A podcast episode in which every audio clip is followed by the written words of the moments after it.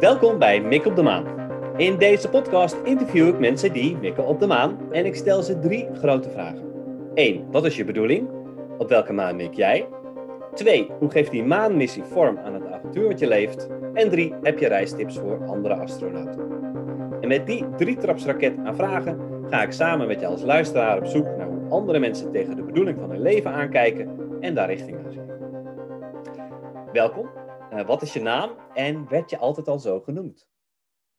Ik ben Melanie Maatman. Goedemorgen. Goedemorgen. Um, ja, ik werd altijd wel Melanie genoemd, hoewel ook wel mensen ehm, soms moeite hebben met mijn voornaam en het uh, Melanie maken of weet ik veel wat voor variaties op dat thema, of Mel of mail afgekort.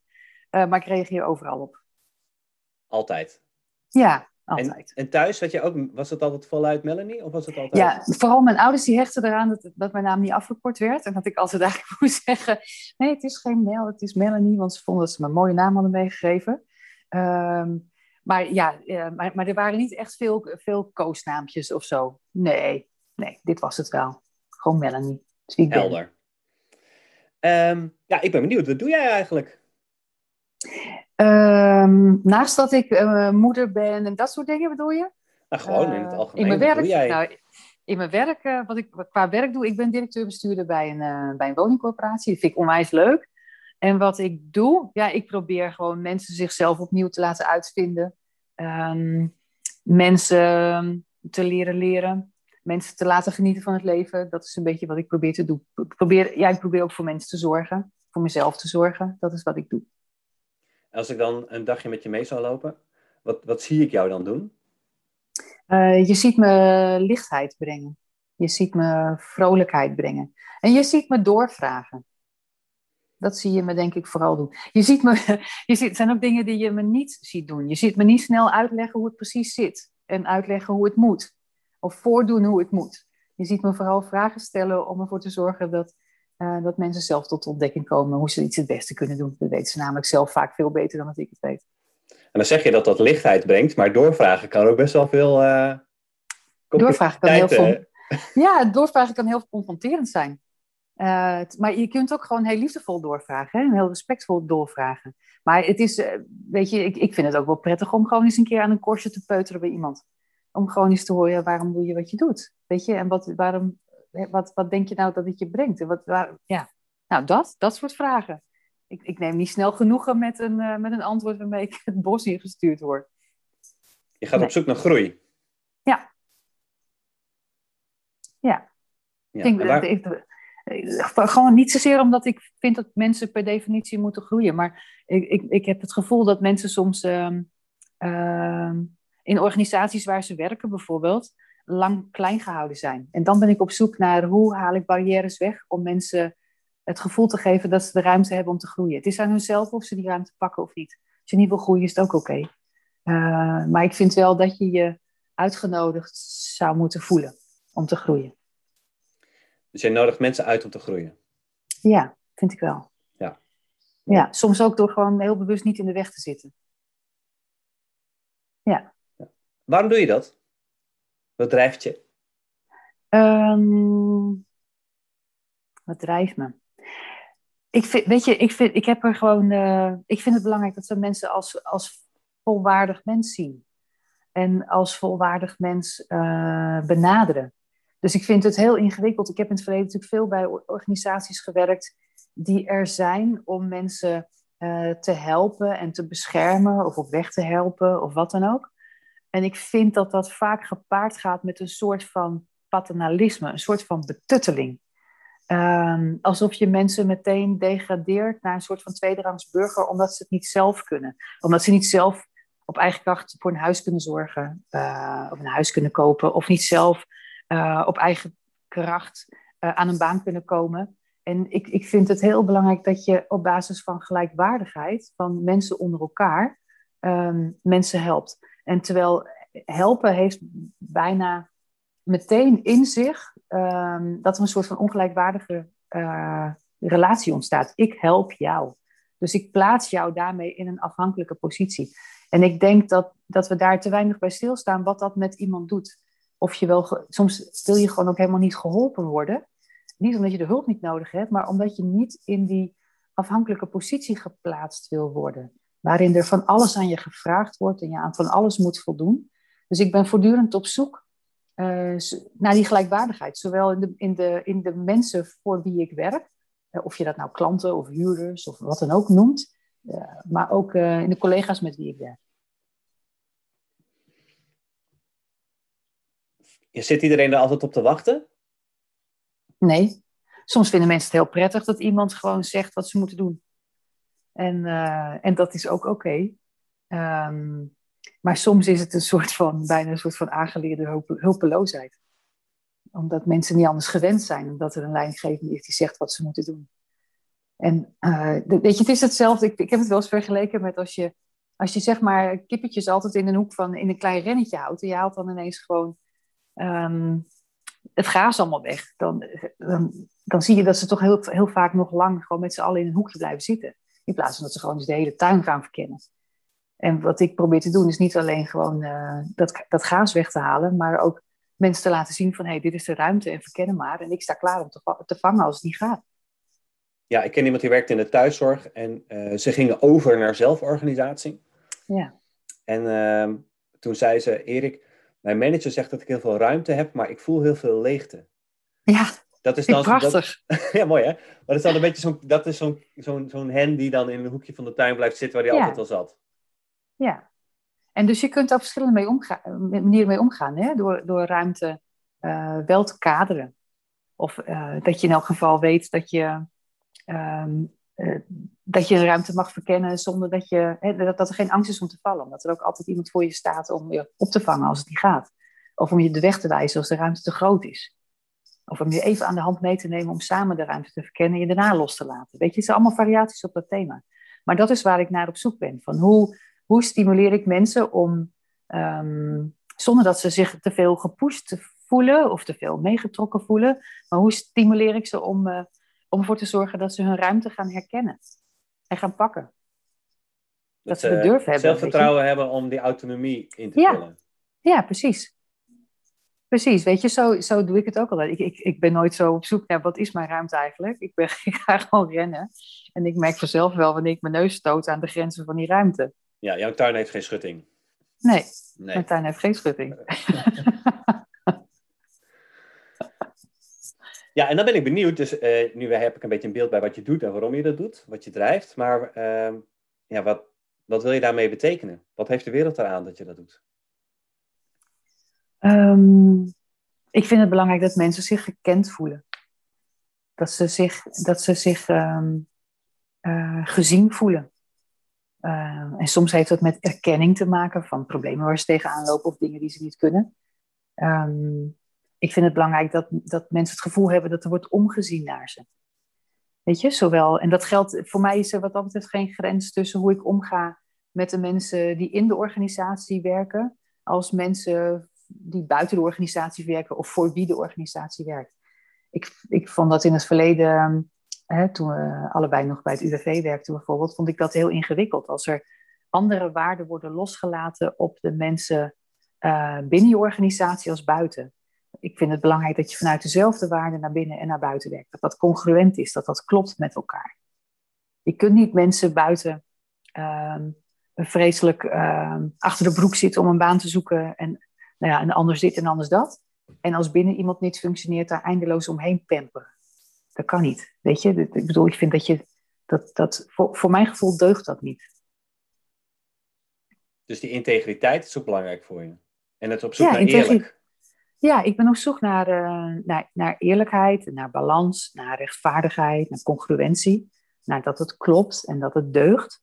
Zowel wat je, wat je binnen doet als buiten je organisatie, dat dat gewoon dat, daar moet een soort van synchroniciteit in zitten. Het moet, moet kloppen. Snap je? Ja. En wat heeft de wereld eraan? Als je dat in één zin zou moeten zeggen. Dus jij helpt mensen groeien. Eh, waarbij helpen misschien niet het goede woord is, maar we, ik, daar ben ik nog even op zoek. Ja. Um, en die mensen maken dan die groei waar. En daarmee, wat, wat, wat brengt dat? Groter welzijn, meer geluk. Op klein, op klein schaalniveau. Ik ken mijn beperkingen. Ik ben wel een wereldverbeteraar, maar ik weet dat dat gewoon zich, zich beperkt tot... Ja, dat is gewoon beperkt. Maar dat wat ik eraan kan bijdragen, zal ik niet nalaten. Om mensen het gewoon het gevoel te geven dat ze net iets gelukkiger worden. Ehm, net iets vrolijker worden. Daar gaat het om, denk ik. Nou, mooi. Dat is toch een mooie maanmissie. Ja, dat is, ja, voor minder doe ik het ook niet, moet ik zeggen. Oké. Okay. Dat is de keerzijde. Ja. Lekker. Leg de lat maar Mensen baan... moeten gelukkig worden. Ja, maar als ik in een baan zit waarin ik dat niet kan betekenen, dan, dan, uh, weet je, dan gaat het niet alleen om mijn eigen geluk. Maar als ik zelf niet gelukkig ben in een baan en daardoor ook niet van betekenis kan zijn voor een ander, dan is dat het moment waarop ik wegga. Weet je, dan, uh, dan, dan, dan voeg ik niks meer toe aan de wereld. Ja? Dan, dan ga ik op zoek naar een plek waarin ik dat, dat wel weer kan doen. Mooi. Um, ja, Melanie, waar kom je vandaan? In welk opzicht? Ja, welk opzicht je wil. Waar kom je vandaan? Oh, heel, heel letterlijk. Um, ik heb mijn wieg in Amsterdam gestaan, maar dat is heel erg letterlijk. Um, maar waar ik vooral zeg maar, in mijn werk vandaan kom, ik, ik kom wel uh, steeds uit organisaties zetten waarin ik me verzet heb tegen de manier waarop, uh, waarop er leiding gegeven wordt, waarin, waarin er omgegaan wordt met mensen. En, en, um, en dat is wel waar ik echt vandaan kom. Dat ik, dat ik ook wel heel veel voorbeelden heb gezien en vervolgens heb gedacht, uh, ja, als ik ooit ga leiding geven, ga ik dat echt anders doen.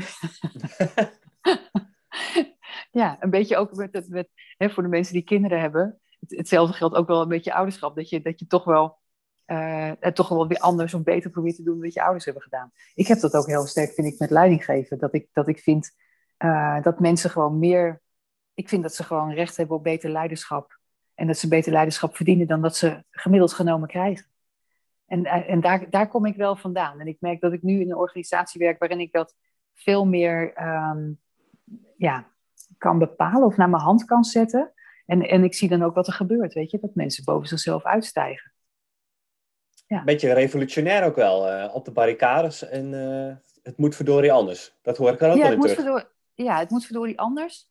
Um, maar ook wel soms binnen een hele, hele grote organisatie is het ook wel soms een kwestie van onder de radar blijven. En het dan toch op een andere manier doen. Dus dat is meer een soort van... Hacken? Ja, guerrilla, ja, hacken. Guerrilla. en, uh, en nu ik er zelf van ben, zeg maar, als bestuurder... Um, ja, dan kan het niet onder de radar blijven. Nee, sterker, sterker nog, dan denk ik... Jongens, kijk maar eens even hoe wij het doen zo. Zo doen we het. Zo vind ik dat je zou moeten werken. Want waar is die behoefte aan het hacken ontstaan? En aan het, aan het, aan het revolutionaire? Ja, ik ben niet het. Ik ben. Uh... Weet je, als ik, als, ik, als ik zeg maar net iets ouder was geweest, dan was ik punker geweest waarschijnlijk. Um, maar ik ben er net te laat voor geboren. en ik heb wel altijd een voorliefde gehad voor alles wat ruikt naar grunge en metal en weet ik veel wat dus het, het is ook wel, het, zit er dan van mij, uh, bij mij al, al heel jong in om uh, redelijk non-conformistisch uh, door het leven te gaan, zeg maar. Dat krijg je bij mij ook niet uitgemapt. Dus dat is dan ongeveer het antwoord op de vraag waar kom je vandaan en waar sta je dan nu? Um, ik ben gelukkig. ik vind dat ik, het, dat ik het goed voor elkaar heb. ik vind ook dat ik nog een hele lange weg te gaan heb in het leren en hoe het beter kan en hoe het anders kan. En ik ben blij dat ik een, dat ik een, ja, een organisatie heb waarvan ja, gewoon heel veel mensen gewoon heel trots zijn dat ze er werken. En niet zozeer om wat we doen, maar meer over de manier waarop we werken. En dat we daarin ook heel uh, onvervroren onze eigen keuzes durven te maken. Zelfs al weten we dat dat veel uh, nou ja, gedoe veroorzaakt. En we, daarin zijn we ontzettend op de proef gesteld. En heel erg teruggegaan naar waar zijn we ook alweer van. En nu um, uh, nu, nu brengt het ons heel veel. En dat op de, op de proef gesteld, dat, dat vind, word ik dan nieuwsgierig naar. Wat was dan de proef? Uh, de proef was toen ik zeg maar net bij deze corporatie begon, lag er een plan voor een, uh, voor een wijk in een, in een, in een dorp dat Westerhaar Frieseveense Wijk heet. En er lag eigenlijk een plan klaar, um, wat zeg maar mijn voorganger had gemaakt. En het hoeft alleen nog maar even verteld te worden aan, de, aan bewoners. En uh, die bewoners was door de voorganger daarvoor van alles toegezegd en beloofd. En het plan wat ik daar nu moest presenteren, want het plan lag er en ik zat er twee maanden en toen moest het gepresenteerd worden, was meer een plan van, nou, we drukken het ze door de strot en we hopen er het beste van. En ja, natuurlijk vinden ze dat niet leuk, maar ja, jammer dan. En toen ik vroeg, maar is er ook met de bewonerscommissie gesproken? Nee, die zijn niet te vertrouwen, dus dat, dat doen we maar niet. Nou ja, ik heb toen het plan gepresenteerd. Ehm, bij, ik denk, 200, 300 mensen die in de zaal zaten. En ehm, ja, dat was vreselijk. Ik moest ze vertellen dat hun huizen gesloopt werden. In ruil daarvoor kwamen rijtjes terug die ze niet wilden. Ehm, al hun bergingen moesten eraf, moesten eraf. En de huur ging ook nog eens een keer vreselijk omhoog. Nou, die avond was op zijn zacht gezegd niet leuk. En de periode daarna ook niet. Want er ontstonden ja, dreigementen. Er werden uh, aan mijn adres natuurlijk. Er werden allerlei zwarte vlaggen in de wijk opgehangen. Spandoeken en weet ik veel wat. En de mensen die we toen hadden, die toen bij ons gedetacheerd waren om dit project te begeleiden, uh, die zijn heel lang bezig geweest, ook met mij overtuigen. Ja, maar, maar zo werkt het nou eenmaal. Hè, we hebben die bedacht, het is gewoon een goed plan. En uh, nou, de huurders hebben vanzelf al in de gaten dat het echt een goed plan is. En ze willen het nu nog niet. Maar ik denk wel dat we er gaan komen, weet je wel. Dus heel erg lang ben ik ook zelf gaan twijfelen aan mijn eigen, um, nou, aan mijn eigen intuïtie, weet je wel. Terwijl je alles in je zo langzamerhand zegt, ja, maar zo wil ik helemaal niet werken. Zo, dit is zo, ruist zo in tegen wie ik ben of hoe ik wil werken. Maar ondertussen ben je een soort van fuik ingezwommen, waarvan je ook het gevoel hebt dat je daar, dat je daar niet uit kunt. Omdat je een raad van commissarissen hebt die van alles geaccordeerd heeft. Omdat uh, je een projectteam hebt samengesteld met gedetacheerde mensen die zeggen van ja, maar zo doen we het altijd. En op een gegeven moment dacht ik van, eh, we waren maanden bezig en op een gegeven moment dacht ik, ja, en nou nokken we er gewoon mee, want dit is niet hoe ik wil werken. Ik kan mezelf niet meer in de spiegel aankijken. Ik, uh, dit ga ik niet meer doen. Dus uh, er zijn gesprekken gekomen met de bewonerscommissie en ik heb uh, en toen besloten, ehm, we gaan het anders doen, we gaan overnieuw beginnen en nu samen met de bewonerscommissie een plan maken. Dat leidde tot heel veel weerstand. Um, met name in mijn projectteam, waarvan mensen ook aanvankelijk huilend aan tafel zaten. Van ja, dan moet ik weer met een ander verhaal de wijk in. En, en RVC, die, uh, die ook um, het niet vertrouwde en ook zei van ja, maar um, hoe geloofwaardig ben je dan? Terwijl ik zei van ja, maar weet je, hoe geloofwaardig ben ik zelf, naar mezelf als ik gewoon op deze manier blijf werken, wat gewoon niet mijn manier is. Um, we wisten dat er gedoe in de politiek zou kunnen komen en gedoe bij bewoners, omdat ze weer aan het lijntje gehouden werden of dat gevoel zouden krijgen. Maar ik wist wel, dit is wel mijn gedoe. Weet je, dit is de weg die ik insla en het is gewoon mijn gedoe. En uiteindelijk hebben we ervoor gekozen om, uh, we zijn gewoon echt deze weg ingeslagen. We hebben, ik, heb, ik heb ook steeds gestel, gesteld, van, ja, ik, ik vertrouw de bewonerscommissie, ik heb geen reden om het niet te doen. Ik vind, vertrouwen is niet het resultante van samenwerking. Vertrouwen is de start. En als ik daarin teleurgesteld raak, ja, nou ja, noem me dan maar naïef, dan is dat maar zo. Um, maar ik, heb, ik, ik ben begonnen om met mijn, ja, mijn projectteam te overtuigen dat, dat vertrouwen gewoon een, een, een goed begin is. En uh, uiteindelijk hebben we samen met de bewonerscommissie een architectenbureau geselecteerd. we hebben samen een plan gemaakt. Um, bewonerscommissie ook verteld over hoe huurtoewijzing werkt, hoe, huur, uh, gewoon hoe huurprijzen werken, uh, hoe grondprijzen werken, hoe dat, hoe dat werkt als je een, als je een wijk uh, maakt. Met als gevolg dat, dat zij steeds betere, bekwamere sparringpartners werden. Ik zou ze nu bij wijze van spreken gewoon kunnen aannemen, omdat ze gewoon heel veel weten van de materie.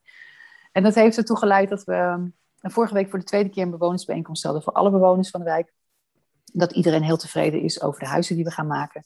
En dat we nu uh, gezamenlijk uh, een aannemer gaan selecteren. En dat nu ook andere corporaties bij ons komen vragen van ja, hoe, hoe, hoe doen jullie dat nou?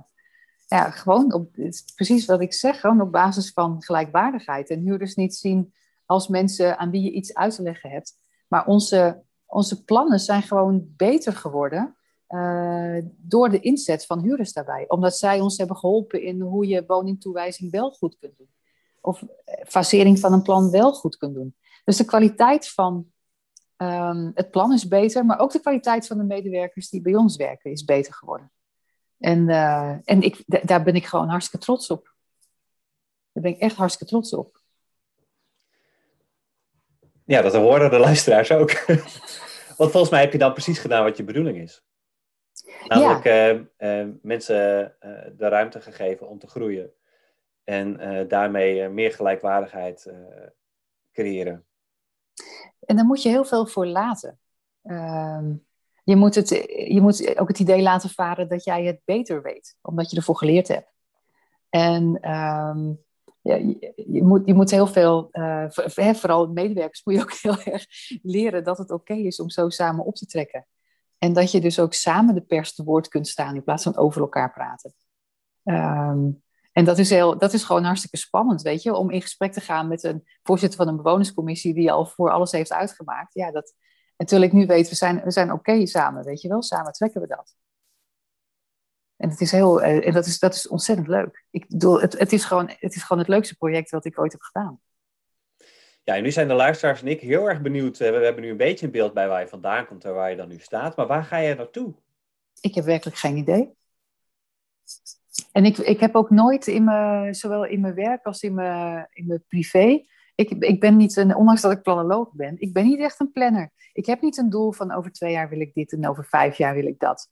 Omdat, weet je, op het moment dat ik dat doe, dan, uh, dan, ga ik, dan krijg ik een soort van tunnelvisie. Daar ben ik tenminste bang voor. Omdat ik dan alleen maar bezig ben om te kijken of ik uh, dingen zie die mij gaan helpen om daar te komen.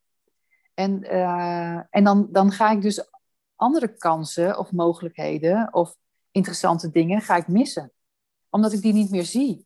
Weet je wel? Terwijl als ik maar gewoon, uh, maar gewoon leef. Uh, en dan zie ik vanzelf wel wat er op mijn pad komt. Weet je, ik, heb wel, ik moet wel zeggen, ik heb één keer wel gehad dat ik dacht van, nou, later als ik groot ben. Ik dacht altijd, later als ik groot ben, dan wil ik een rietgedekt boerderijtje. Nou, als je van drie hoog komt, zoals ik, hè, uit Amsterdam, dan is dat zo'n beetje het, het hoogste wat je kunt bereiken in je leven. En op een gegeven moment toen uh, was ik 46. En uh, toen dacht ik, ja, weet je, wanneer ben ik nou groot dan? Weet je, wanneer moet ik dan wachten totdat ik met pensioen ben? Of wat is dan groot? En op een gegeven moment uh, dacht, en mijn man dacht er eigenlijk net zo over. En toen hebben we eigenlijk in, uh, in hele korte tijd besloten om, nou ja, ons, om ons huis te verkopen in het Westen. En zijn we op de grens van Drenthe en Overijssel gaan wonen. Gewoon omdat we het wilden. En, en, en dan merk je ook dat er weer heel veel weerstand komt van mensen. Hè? Zou je dat nou wel doen? En is dat nou wel goed voor je zoon? En, hè, want die was toen zes. En is dat nou wel verstandig? En je gaat zo ver weg. En wat als je ouders of je schoonouders oud worden? En uh, ik kreeg natuurlijk een enorme reistijd. Hè. Ik ging 150 kilometer enkele reizen. Dus 300 op een dag rijden naar Amsterdam. Maar ik dacht, nee, maar dit is wat ik wil. En het plooit zich vanzelf wel. En uh, dus de afgelopen vier jaar hebben we, hebben we samen een boerderij verbouwd. De eerste twee jaar ben ik nog braaf elke dag naar Amsterdam gependeld. En nu werk ik dan in Frieseveen, dus op een half uurtje rijden. Um, en, ik, ja, en al die, al die criticasters van in het begin, ja, dat zijn de mensen die nu in het weekend komen en niet meer weggaan. ja, zo is het ook. Dus, ik, ik vind gaat, is gewoon de volgende, het volgende stationnetje. Dat is het gewoon. Het is gewoon het volgende stationnetje. Uh, waar dat ook staat. Het maakt mij niet zoveel uit. Als mijn volgende station is dat ik in uh, Noordoost-Groningen ga werken of ga wonen, dan is dat wat het is. En uh, dat omarm ik waarschijnlijk met evenveel plezier en evenveel liefde dan als waar ik nu woon en werk. Um, ik, ik, nee, ik ben niet zo'n planner. Nee. Maar dan vraag ik me wel af, hoe zorg je er dan voor dat je een beetje op koers blijft? En, dan, en niet op koers naar uh, je, je, je pad wat zich van A tot Z heeft uitgestippeld, maar wel dat je op koers en in balans blijft. Um, balans blijven is voor mij vooral een kwestie van ook rust vinden. En iedere keer zorgen dat je, uh, dat je de goede dingen doet en met elkaar gesprekken voeren over wat de goede dingen doen dan is. Dus ik merk, ik heb de afgelopen jaren wel veel geïnvesteerd of veel geleerd over, over filosofie, over het voeren van een Socratisch gesprek, um, over deugd en over ondeugd. En uh, om voor mij ook een beetje woorden te geven aan, uh, aan een moreel kompas. Dus uiteindelijk is dat, um, wordt mijn koers met name bepaald door nou ja, met mijn drijfveren waar we het in het begin over hadden. En als ik dat ergens niet meer kwijt kan, dan ga ik dus naar een plek waar ik het wel weer kwijt kan. En dat is het, dat is het enige wat me, dan, uh, wat me dan drijft. Bij wat voor soort organisatie, uh, ja, dat maakt niet zoveel uit. Weet je, hè, toen wij nog samenwerkten, uh, je weet ook, ik gaf toen leiding aan 4000 man, nu aan 60. Ik vind het allebei even leuk. Als ik het heel kort zeg. Het brengt allebei andere vragen met zich mee. Um, en, en, maar als ik, weet je, op het moment dat ik gewoon uh, ga verliezen dat ik, uh, dat ik nog naar mijn drijfveren kan werken, ja, dan is het tijd om uh, weg te gaan. Dus je blijft op koers, gewoon door af en toe te kijken naar je kompas? Ja, naar mijn kompas. Die en heb dat je steeds verder gevuld met, met die zoektocht ja. die ja. Ja, maar ook wel door anderen ehm, te bevragen en door anderen mij te laten bevragen of ik nog de goede dingen zit te doen. Weet je, door je, je kompas is niet, dat is niet, weet je, zo'n kompas, dat heeft alleen maar zin als je ook ehm, met anderen kan reflecteren en kan beschouwen. Van doe ik nog steeds de goede dingen dan of niet? Of zit ik gewoon een beetje, ben ik gewoon lekker aan het freewheelen en, uh, en, en, en, en uh, verdien ik een klap geld, en doe, maar voeg ik niks meer toe? Ja, dan moet ik weg. Ja, en zijn dat dan gesprekken die je gewoon gaandeweg voert met reisgenoten? Of heb je daar vaste plekken voor en mensen voor waar je dat soort gesprekken mee voert, waar je dat, dat spiegelen mee doet? Of met jezelf? Uh, allebei. Allebei. Ik heb zowel, zowel vaste mensen in intervisiegroepjes of wat dan ook, weet je wel. Die je gewoon uh, een paar keer per jaar ziet, bij wijze van spreken. Maar ook uh, mensen die bij mij in de organisatie zitten. Um, maar ook medewerkers die, ehm, die, komen, die komen vragen. Weet je, en gewoon, gewoon door gesprekken van, met, met huurders en door gewoon vragen met medewerkers, weet je wel, dan ga je. Op dat, dat, dat zijn de momenten waarop je op de proef wordt gesteld.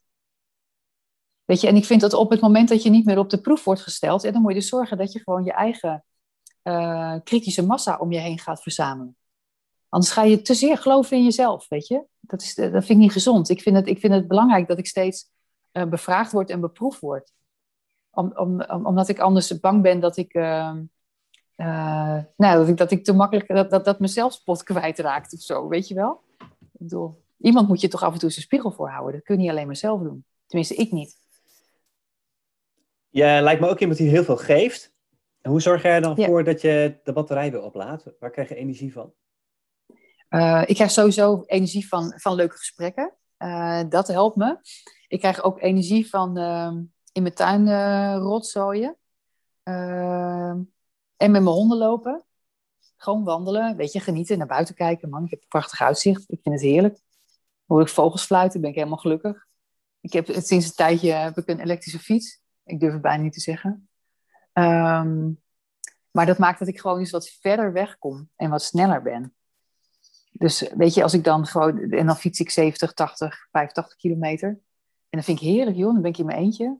En mijn boterhammen mee voor onderweg. Nou, dat kan ik echt gewoon zo, zo schaamteloos van genieten. En dan kom ik thuis en heb ik het gevoel dat ik gewoon een dag op vakantie ben geweest. Ja, dat vind ik echt heerlijk. Ja, Daniel is die, met de banden vol met wind. Ja, precies. Dat gevoel van dat je altijd ja. wind mee hebt. Dat is in e-bike eigenlijk. Hè? Je hebt gewoon ja, dat wind is mee. Het. dat is, ik heb gewoon een vreselijk aan wind tegen. en ik merk wel met zo'n met zo'n e-bike, ik ga ook gewoon steeds harder fietsen. Weet je wel? Ik wil dan wel allemaal mensen inhalen. Dus ik ook gewoon vreselijk flauw. Daarin ben ik dan wel weer uh, redelijk ongeremd. Maar ik vind het, ik vind het heerlijk dat getrukt op die fiets, joh. Ik vind het echt zalig. Mooi. Ja, dat soort en, dingen. Ja, en hoe ga je dan om met obstakels onderweg? Want het, het is niet altijd wind mee natuurlijk. Het zit ook wel eens tegen. Hoe doe je dat? Uh, nou, het belangrijkste is dat ik, dat ik uh, obstakels niet zozeer probeer te omzeilen, maar gewoon probeer te begrijpen wat het obstakel mij gaat leren, zeg maar. Dus ik probeer eigenlijk op twee manieren naar een obstakel te kijken. Gewoon, ik, ik moet er iets mee, weet je, ik heb een probleem, ik moet het oplossen. Uh, maar tegelijkertijd probeer ik ook in een soort van bes beschouwende rol te kijken van wat leert dit mij? Omdat ik weet dat als ik daar niks van leer, ik gewoon uh, een, uh, een, week later of uh, tegen een vergelijkbaar obstakel ga oplopen. Kijk, vol, jij bent gewoon een revolutionair volgens mij. Dus die zien obstakels niet als een obstakel, maar als een barricade waar je ook op kunt staan. Volgens mij is je, dat, kunt er ook, je kunt er ook op staan, weet je. En sommige dingen vind ik, ik ben, ook, ik ben er ook niet vies van, nou goed, dat weet je, ook om een confrontatie op te zoeken. Omdat ik, het, omdat ik het prettig vind dat dingen gewoon maar helder zijn. Dus ik probeer niet alles te omzeilen. Weet je, om een voorbeeld te geven, ik heb een... Ik heb een beetje een autoriteitsprobleem. En uh, dus op het moment dat er zeg maar uh, nou, oude, meestal kale mannen zeg maar, mij gaan vertellen wat ik moet doen, dan moet ik aan mijn vader denken. En het eerste, mijn eerste gedachte is dan middelvinger omhoog. Ik ga het gewoon niet doen. Um, en nou heb ik sinds een, uh, sinds een jaar een nieuwe voorzitter van de Raad van Commissarissen. En guess what? een kale oude man. ja, en uh, het is echt een vreselijk aardige kerel. Ja, is ook niks mis met kaal zijn, hè? Laten we dat nee, even nee, vaststellen. Dat weet ik. Nee, nee. Ja. je kunt er goed mee door. Um, nee, en het is een vreselijk aardige kerel. Uh, maar ik weet dat ik deze neiging heb om hem meteen in dat hokje te plaatsen. En me dus ook zo te gaan gedragen als een rebels kind. En dan, terwijl ik denk, ja, je, kom op, je weet ondertussen beter. Je bent bestuurder, je bent 51, gedraag je. En toch weet ik gewoon dat dat, uh, dat dat gebeurt. Dus ik heb het met hem er gewoon ook over gehad. Ik heb hem ook gewoon gezegd, uh, Rits, dit is mijn probleem. En dit is het vooroordeel wat ik heb over, over kale oude mannen. Ik zeg dus, dus het, als ik jou zie, is dat wat er gebeurt. Dat ik meteen jou in dat hokje plaats. Dus help mij alsjeblieft om daarmee te dealen. En als je denkt dat het gebeurt, dat je dat er ook over hebt. Um, en op die manier, uh, dat is voor mij een zinvolle manier om zo zeg maar een obstakel in dit geval om te gaan. Want het obstakel is niet hij, maar het obstakel zit gewoon in, mij. Het is mijn eigen overtuiging. En ik breng hem in stelling om mij te helpen daarmee te dienen. En op die manier um, maak ik het voor mezelf makkelijker om met hem om te gaan. Maar ook met al die andere kale oude mannen die ik nog op mijn pad krijg. Die mij gaan vertellen hoe de wereld in elkaar steekt. Ja, volgens mij is de trend ook dan dat je obstakels uh, nooit in je eentje gaat proberen op te lossen. Maar vooral mensen in positie probeert te brengen om hen te laten groeien waarmee je samen dat obstakel slecht. Precies. Dit kan ik niet alleen, weet je, dat zie je heel goed. Dit kan ik niet alleen. Ik, ik, tuurlijk kan ik nog jaren bij een uh, psycholoog op een divan gaan liggen om hierover te praten. Uh, uh, ja, dat zal vast heel erg nuttig zijn, maar dat gaat mij niet helpen in mijn dagelijkse uh, obstakels, in mijn dagelijkse gedoe, weet je wel. En dan helpt het mij heel erg om een ander gewoon in stelling uh, te brengen, om, om me voor mijn eigen valkuilen en overtuigingen te, te behoeden. Stel, je ging echt naar de maan, Melanie. Ja. Wat nam je dan mee? Muziek. En dan die grunge kant? Of, uh... Nee, dat maakt me helemaal niet uit. Joh. Gewoon uh, een sticky gewoon helemaal vol met van alles en nog wat. Van, eh, van Harry tot klassiek. Ik luister alles. Ik ben met dat wel. En ik, ik ben wel gaan verbreden in de loop van de jaren. Dus ik kan heel veel luisteren. Ik kan wel heel veel genieten. En, en boeken. Gewoon echt. Ik lees me nog steeds te pletter. Ik, ik, maak nog steeds veel, veel tijd om te lezen. Ik zou het liefst gewoon hele dagen lezen soms. Maar dat, dat, dat gaat gewoon niet als je nog een kind moet opvoeden. En en een baan hebt en een huis aan het verbouwen bent, weet je wel. Dat gaat niet allemaal samen. Maar ik geniet zo van lezen. Nou, dan maar als directeur-bestuurder krijg je nog wel eens wat te lezen volgens mij. Of bedoel je een ander soort literatuur? Ja, ik bedoel, ja, ik bedoel, geen, uh, ik bedoel geen vakblaadjes en vakliteratuur. Dat is zo grappig dat we dingen dan vakliteratuur noemen. Um, nee, ik vind, het, ik vind het leuk om gewoon serieus leuke, leuke boeken te lezen. Gewoon mooie boeken te lezen. Weet je, ik, bedoel, ik kan echt. Ik, ik heb wel boeken van Hannah Arendt of zo gelezen, die ik echt heel erg mooi vind. Maar nu ben ik gewoon iets simpels als uh, Socrates op sneakers aan het lezen. En dat is een vreselijk leuke, vrolijke manier van hoe je kunt leren om betere vragen te stellen. Nou, dan ben ik, ik... benieuwd, Melanie, is me dat vandaag ook gelukt? ja, ja, ja, so far so good. Het gaat nog steeds, het gaat nog steeds goed. Mooi. Nou, we zijn door. ook aan het, aan het einde gekomen. Ehm, ja, ik wilde je super bedanken dat jij wilde vertellen over hoe jij mikt op de maan. Eh, en ik wil de luisteraar bedanken dat die met ons mee op reis wilde gaan. Ik zeg eh, tot de volgende keer en eh, tot die tijd. Blijf mik op de maan.